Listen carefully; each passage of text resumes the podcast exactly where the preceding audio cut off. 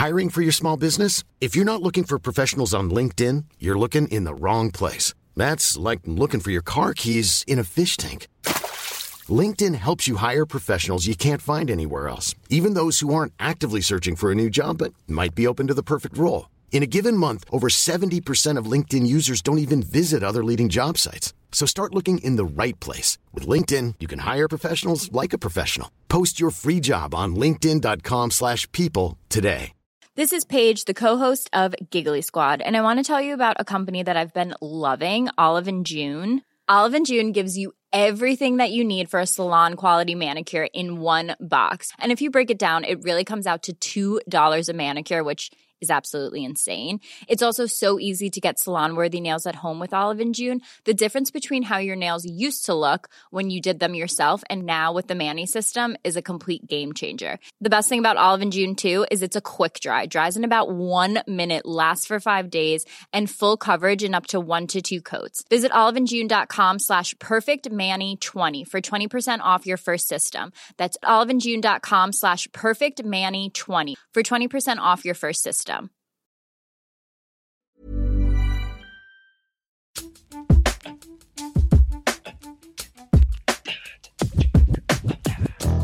Hallå och välkomna till avsnitt 74 av Britta och Parisas podcast Alltid om de mest brännande frågorna i vår tid, vare sig det är nyheter eller kultur.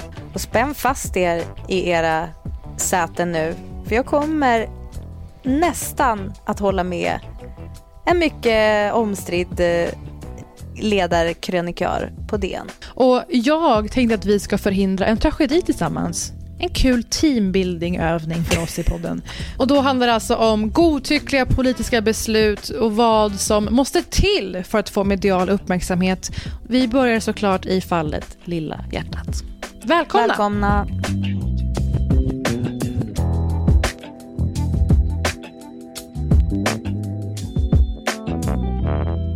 Det har hänt en grej. Jag har hittat, jag har hittat ett nytt Ring P1. Behövs det? Nej, nej.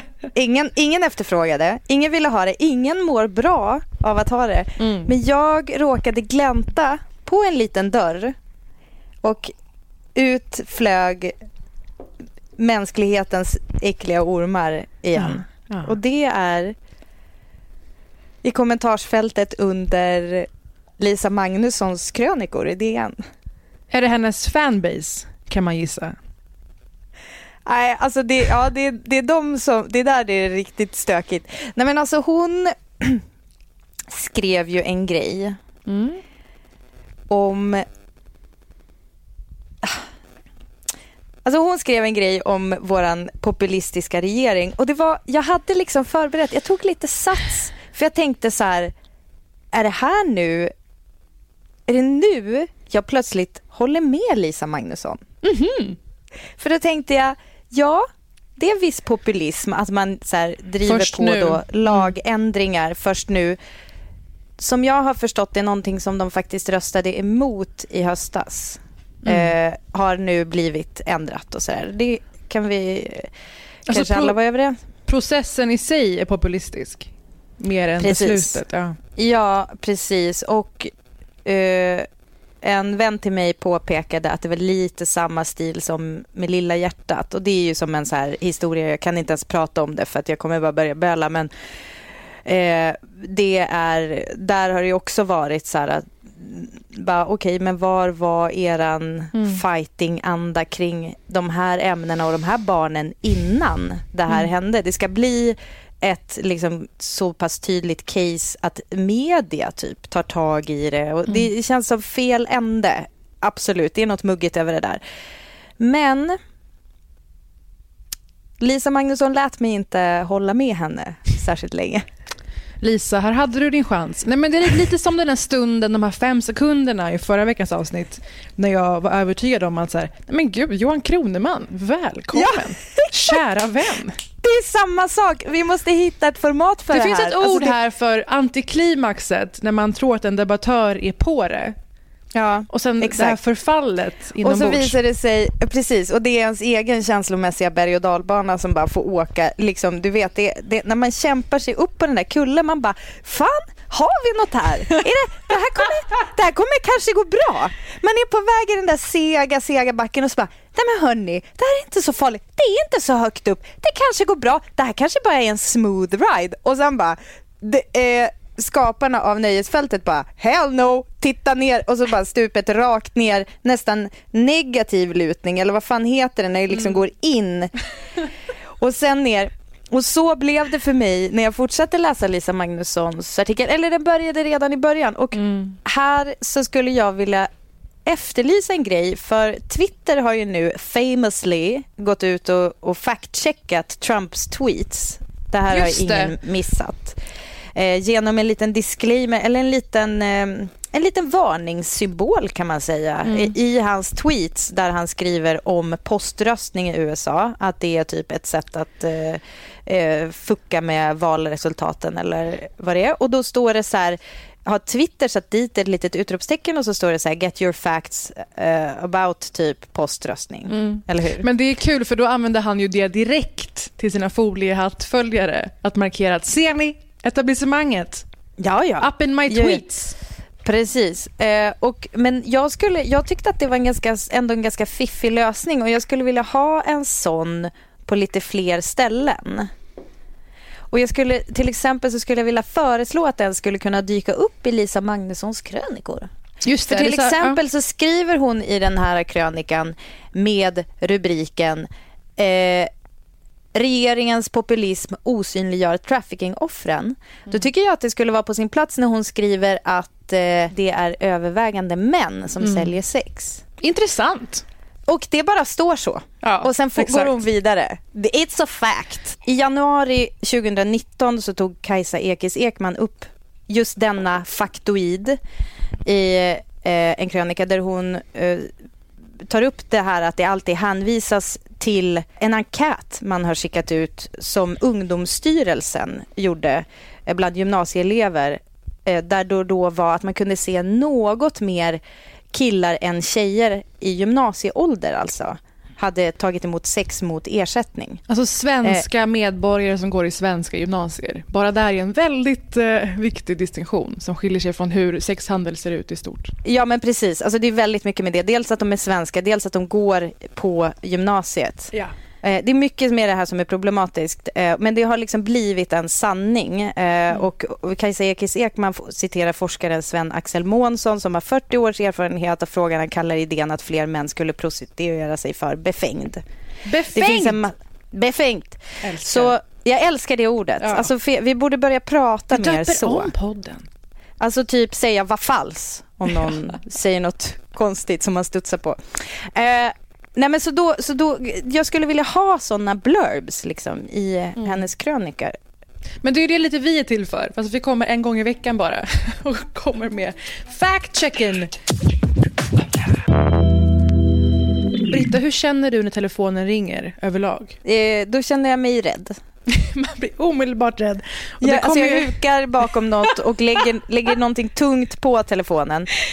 Och då, vi lever ju i en era, det kom en studie förra veckan där det kom fram att unga, var tredje ung får liksom svettningar och ångest av att telefonen ringer oavsett vem det är. Eh, Tack nu, för att du kallar mig ungdom. Ja, men ja, du är kvalificerad. Och, Som den elder millennial som jag ändå är. och du och jag som, ja, jag tror att vi båda ganska mycket ogillar att tala i telefon överlag. Eh, ringer ändå upp varandra en gång i veckan och snackar. Det säger någonting. Men apropå detta så fick jag ett samtal från ett 031-nummer i veckan. Jag I Göteborg. Exakt. Så, så pass bra kan jag ändå mina riktnummer. och hur går tankarna då? När du ser att det är 031 någonting, någonting. Tänker du ja, men det är ett direkt svar på det? Kan det vara På spåret-redaktionen? Det är ju det, va? Jag har ju direkt kontakt med producenten där. Charles, om du lyssnar, hej. Eh, och det kapitlet är ju lite avslutat i mitt liv nu. Tankarna går inte dit, utan tankarna går till det som nu är ombrandat, men som är Opinion Live. Vad de än heter nu för tiden. Och... Ja, just det. Men det var fortfarande SVT. Ja, mm. ja där hade du rätt. Eh, det heter ju Sverige möts kolon direkt nu för tiden och sänds mycket mer sällan men är fortfarande att ingenting nytt kommer fram utan personer med helt olika ingångar och bakgrunder står och tjafsar om helt olika poänger. Eh, just den här veckan så handlade det om sexköp. Ja, i lördags gjorde polisen tillslag mot en misstänkt bordell i Göteborg och då grep man ett toppnamn inom Moderaterna, Hans Forsberg, kommunstyrelsens ordförande i Kungsbacka och han erkände sexköp. Och för drygt en vecka sedan, som inte så många av er har missat tror jag, så greps tv-profilen och entreprenören Paolo Roberto. Det var här var i en razzia mot en adress på Östermalm i Stockholm och han erkände att han hade köpt sex. Eh, rubriken var “Vilka köper sex och varför?” frågetecken. Ja, Och då- just det. Och då hann jag känna, men vänta nu, håller debatten på att hamna där den borde ha varit från första början? Har de verkligen rebrandat det här till någonting som går att lyssna på och som är en samhällsresurs? Är du, är du på väg nu i den här smooth riden Mm. i berg och dalbanan där du känner så här, fan det här, Mm. det här kan gå? Nu befinner vi oss där, vi behöver ju ett ord för det här som sagt. Pre-antiklimaxet vad gäller debatter och sådär. Ja. Eh, Så jag är på väg upp, jag är peppad, jag är lycklig. Mm, jag, Du kanske slänger upp händerna lite grann, vevar, tänker halleluja. jag trotsar skylten om att inga händer i luften under berg gång, Finns det en sån skylt? ibland. Vill de att man ska ha noll kul? Exakt. Och ehm, jag klickar mig in sen när det här finns tillgängligt. Ja, du tittar på det här. Okej. Där, redan där måste man ju säga att du visar ju exempel på riktigt dåligt omdöme. Jag vet. Där är ju som att du tänker så här, vet du vad? Vet ni vad i berg och dalbanan? Jag testar det här utan säkerhetsbygeln. Mm. Nej, men det, det är så här. Det ska jag vara helt ärlig med. Eh, Annika Strandhäll är med. Hon är numera Socialdemokraternas talesperson i jämställdhetsfrågor. Det finns en polis, det finns någon som är på Jämställdhetsmyndigheten och så finns det två liksom, liber, liberaler på plats och Mm. pratar. Eh, och så finns ju Murli Åsbogård där, som vi har nämnt i podden och lyft upp på vårt Instagramkonto. Hon presenteras i texten på SVT Play som före detta prostituerad. Mm. Det är något mer nyanserat i programmet där det framgår att hon är en statsvetare, hon är föreläsare och väldigt såklart insatt i den här frågan för att hon har levt inom prostitution i 16 år. Ja. Från att hon var 14 år gammal. Just. Och hon, när diskussionen såklart ändå hamnar i frågan om sexköpslagen, den suger, statliga bordeller, let's do it. Och man känner, men vänta nu, det, här var ju det som inte skulle hända. Först mot slutet kommer frågan, varför köper män sex? Bekvämt eh, på slutet.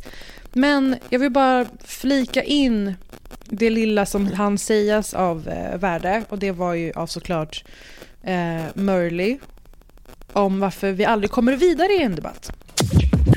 Om man pratar om att man ska ingå någon sorts arbetsrättsligt liksom skydd så är ju arbetslagen så att den ska liksom motverka att du får illa på jobbet. Här har vi alltså självaste jobbet som gör att du får illa. Hur, hur ska det kunna ingå där? Jag tycker att det är tröttsamt att så fort vi ska diskutera hur vi ska röra oss vidare i prostitutionsfrågan så ska vi diskutera om lagen ska få finnas. Hur kan vi stå där och kämpa och stampa efter 20 år? Vi har haft den här lagen i 20 år. Och sen är det också så här, vi vill hela tiden göra uppdelningen mellan människohandel och prostitution. Som att våldsinslagen skulle skilja jättemycket mellan de två. Vilket alla studier visar att det gör inte det. Britta, vi har ju för vana att prata om det mesta som fyller nyhetsflödet eller upptar våra tankar eller lyssnarnas tankar. Men det finns en fråga som vi mer eller mindre har undvikit. Du var inne på det för sådär tre minuter sedan. Och det är ju såklart fallet med Lilla hjärtat. Eller Mm. Esmeralda. Och vi har ju inte, vi har ju inte snackat om det.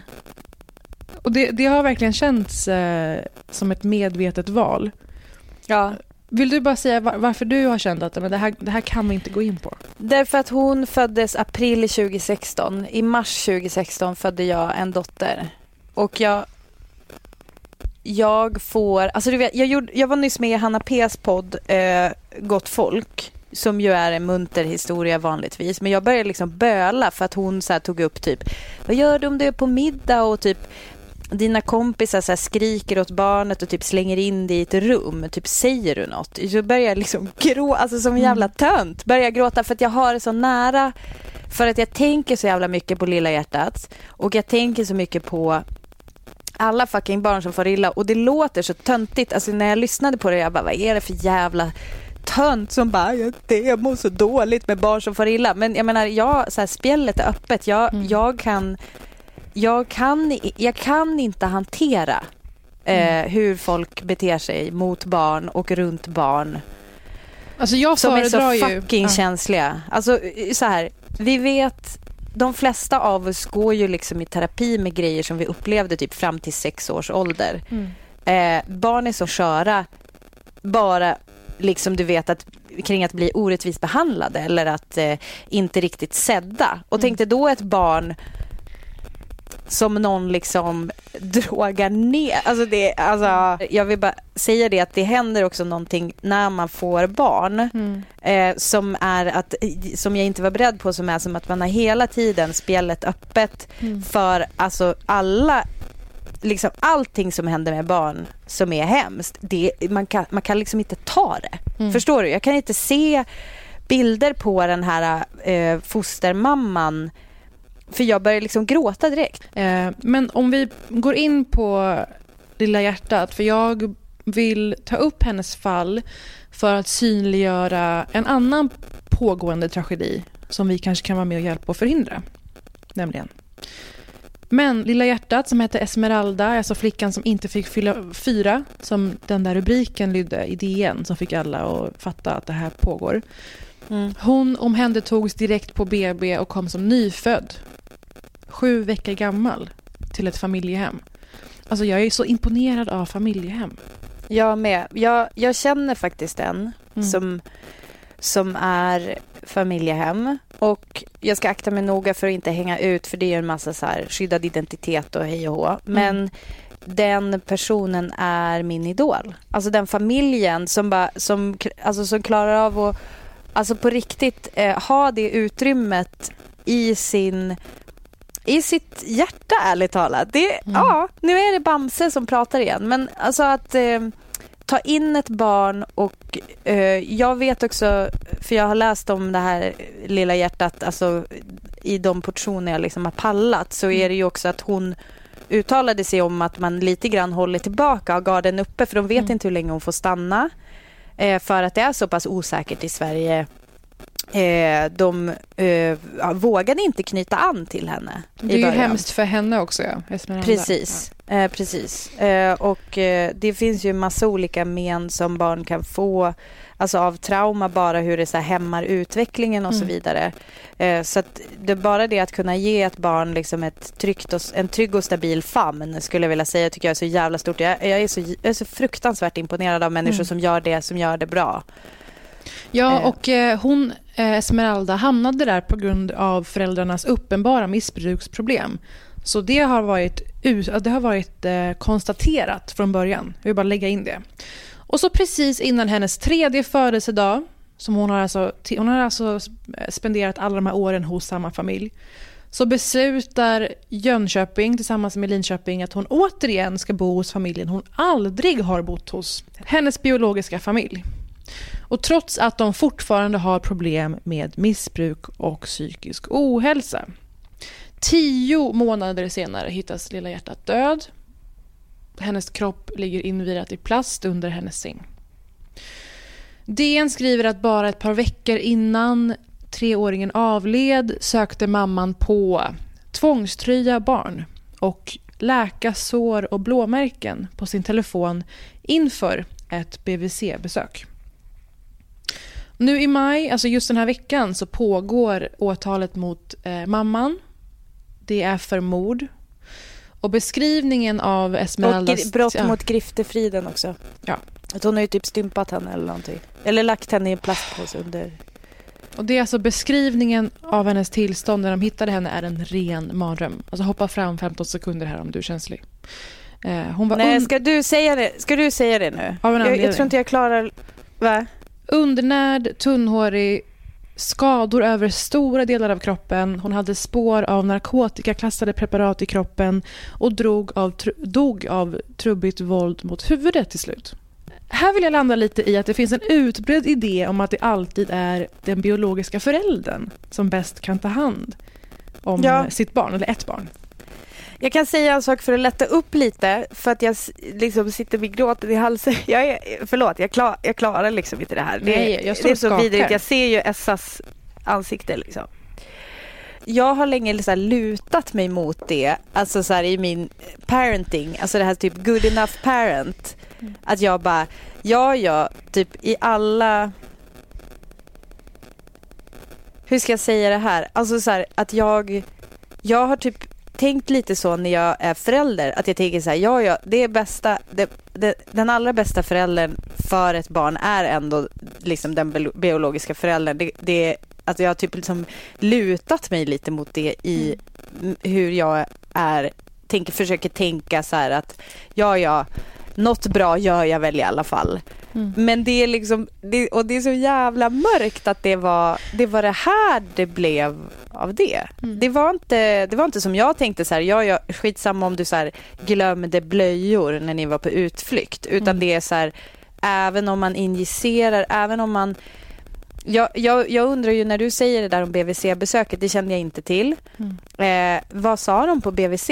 Alltså för att det, är ju, det, det förklarade min BVC-sköterska för mig att att varför de ber barnen ta av sig kläderna när man ska väga dem och sådär, mm. det är ju ofta för att eh, de ska se om det är några blåmärken och att hon har, alltså de har plikt att rapportera och så vidare. Och jag, jag blev så glad när hon sa det. Alltså förstår du, jag bara alltså liksom ta av alla kläder ni vill. Mm. Alltså förstår jag bara om det leder till att man screenar, det är ju som, ja fy fan. Och så var det men det är ju det, det är ju här jag vill komma på något sätt, vuxenvärldens misslyckande.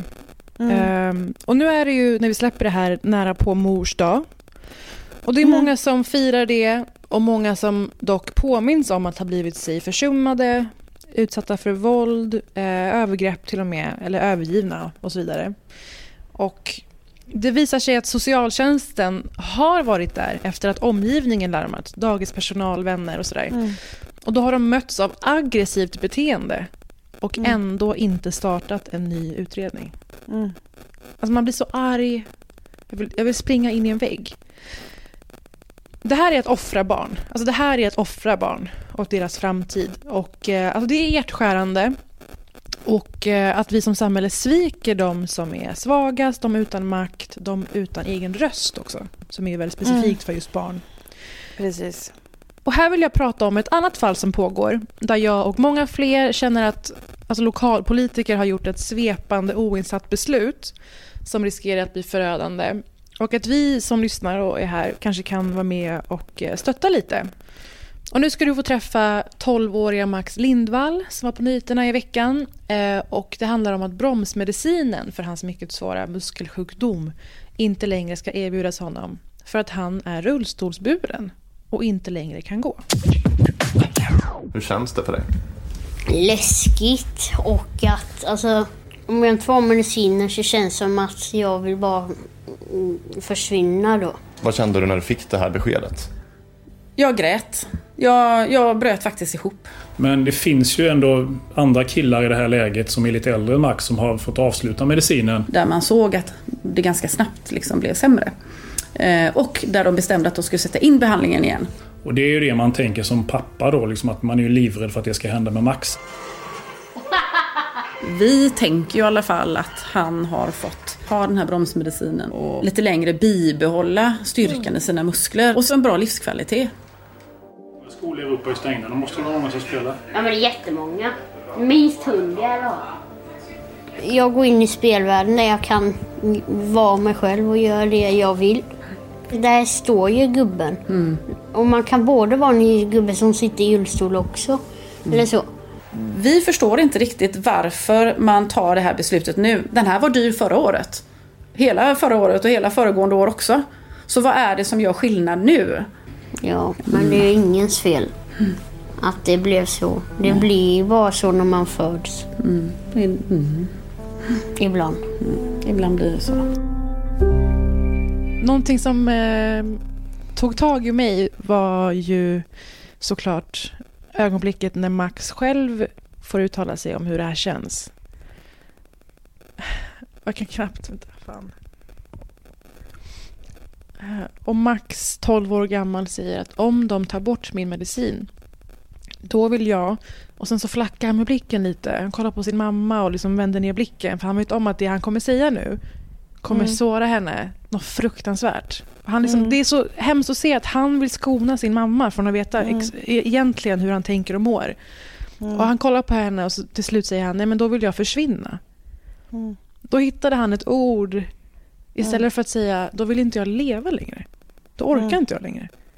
För att han har i flera år levt under den här kampen att regionen gång på gång vill ha tillbaka hans medicin. Och flera gånger har läkare och forskare behövt gå ut och göra en stor, en stor grej av det här eh, och markera. Och de har ångrat sig, ändrat sig. Mm. Eh, och just i ögonblicket när han säger försvinna, då fattar man att alltså, det vi gör här, ja, det är ju dels att det, det fysiska, alltså vi offrar ju honom och hans framtid kan man säga. Att han inte längre ska få bromsmedicinen mot den här muskelsjukdomen. Men också så tar man ju ifrån honom hans framtidsutsikter och hopp på något sätt. Mm. Och det är därför det här är rent av omänskligt. Men det är också, det är också ganska, alltså, jag, jag, det som är conflicting, eller så här, jag, jag, undrar, jag undrar så mycket om det här. Alltså är det en... Eh, eh, alltså är det ett beslut för att man tänker typ att han är ett lost case för att han ändå sitter i rullstol? Exakt, Alltså det är ju det du, som det är blir ju poängen. det också. Man bara, jaha okej, ja du hamnar i rullstol då. Nej men då, tack och hej. Exakt, och det är därför jag har engagerat mig i det här fallet, för det är ett sånt uppenbart fall av diskriminering. Och att det bryter mot barnkonventionen. För det som det här blir är att eh, Västra Götalandsregionen då diskriminerar rullstolsburna. Mm. När de säger att han inte längre har samma rätt till samma vård som gående har. Det är Mm. det som är under, under eh, det är det som är det övergripande problemet här. Och det Mm. som det är är då att eh, den här muskelsjukdomen, ja, den kommer ju också gå ut över övrig muskulatur i hans kropp. Vi pratar om absolut händer för att kunna Mm. fungera och all livskvalitet det ger. Men också lungor och hjärta. Så just nu pågår det att läkare och forskare eh, försöker få regionen att ångra sig och som tur är så har Max de här handlingskraftiga föräldrarna som är såna Mm. jävla motorer. Exakt. Och Mm. det är också sorgligt att det är det som krävs idag. Det krävs medial uppmärksamhet, det krävs engagemang och det krävs att du har föräldrar som råkar vara forskare, professor, styrelseordföranden och allt möjligt för att få igenom någonting. Och det är synd att det är så vår demokrati nu fungerar. Ja men alltså ursäkta att jag, nu kommer jag säga det. Mm. Just gonna come out and say it. Ganska tacksamma medialt. Alltså typ eh, Lilla hjärtats eh, liksom rosa hårs Mm. mamma. Alltså det är som en sån väldigt så här, tacksam spokesperson för eh, Alltså hon gör sig bra i tv och det är, det är, jag hör hur vidrigt det låter när Jo. jag säger det. Mm. Men jag tror att vi alla känner igen henne. Hon, är, hon känns sympatisk, hon kan tala för sig. Alltså alla har ju inte alla är ju inte så resourceful. Alltså man får ju ändå säga i det här samhället så är ju utseendet eller liksom en slags retorisk förmåga är ju en av dina resurser som du har. Jag tänker på det så jävla ofta när jag själv är i vårdapparaten. Att ganska ofta så måste man kriga för att få rätt vård. Eh, och då så är det ofta jag tänker så här, tänk om jag inte hade kunnat svenska. Tänk om jag inte hade haft den här övertron på att jag har rätt till det här. Tänk om jag hade varit som min mormor som trodde på allt en läkare sa. Skulle aldrig drömma om att få en second opinion. Bla bla bla. Alltså förstår du? Det är som eh, om man inte har... Alltså jag har ju som en ganska envis stil som jag kan ha när jag eh, liksom möter personer som jag vill ska ta hand om min hälsa typ. Vilket, vilket ju jättemånga inte har. Men så är det. Både du och jag har ju dragits med olika stresssjukdomar och annat senaste åren. Och eh, man måste verkligen stå på sig och vägra lämna den där receptionen eller vad det är för någonting. Ja men det gäller ju allt. Det gäller ju bara om man har, eh, ja men när jag sökt, alltså det gäller allt ifrån ryggskott till ätstörningar. Mm. Alltså ätstörningar är så här, är du verkligen ätstörd nog? Då ska man liksom kriga för det. Och det finns ju bara, bara i det att man känner att man har rätt att starta ett bråk kring att man inte får den vård man har rätt till, vilket den här Max föräldrar har, vilket är jättebra, för då får vi höra om det. Men det, jag tänker bara hur många sådana här finns det som som lider i det tysta, som inte tänkte på att snacka med eh, lokal tv och så vidare. Nej, men så just nu håller, hålls det på att upprättas en namninsamling för Max. Det kommer ju heta Eh, att man ska ge Max medicin, men det syftar ju på alla de här fallen såklart. Det är en handfull barn som påverkas bara i den här regionen av beslutet. Eh, och, eh, men det får ju vara någon slags symbol för alla de här fallen där godtyckliga beslut tas som fråntar de här människorna rätten till ett fullvärdigt liv. Och jag sa ju det att det här strider också mot barnkonventionen, alltså svensk lag numera. En punkt till exempel, barn med funktionsnedsättning har rätt till ett fullvärdigt och anständigt liv samt hjälp att aktivt delta i samhället. Och sen det självklara, barn har rätt till bästa möjliga hälsa, tillgång till hälso och sjukvård. Paragraf 23 och 24 i FNs barnkonvention som sedan årsskiftet är svensk lag. Mm. Inte en dag eh, för tidigt. Ja. Eh, vi vill helt enkelt att ni som lyssnar antingen tar er in till mig på Instagram eller letar upp på annat sätt. Jag kommer länka till namninsamlingen i min bio som det heter. Och eh, det är ju för att man vill motverka de här tragedierna som sker där politiker långt ifrån folks livssituation, långt ifrån någon slags inblick i hur folk lever, tar beslut som blir förödande och som kan, bli, kan sluta i rena tragedier helt enkelt.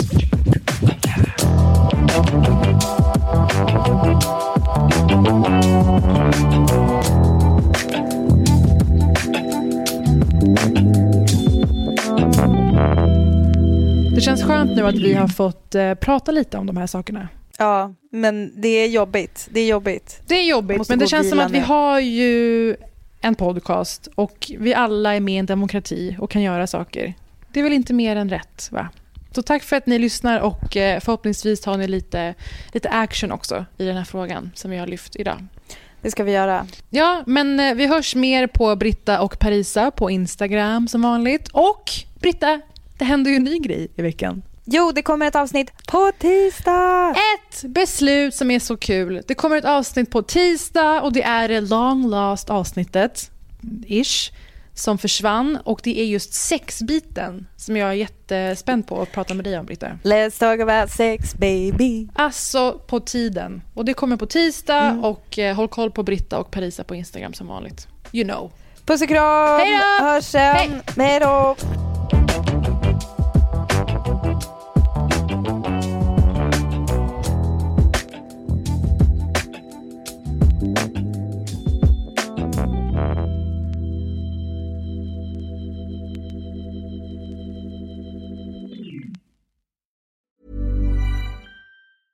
Hey, it's Danny Pellegrino from Everything Iconic.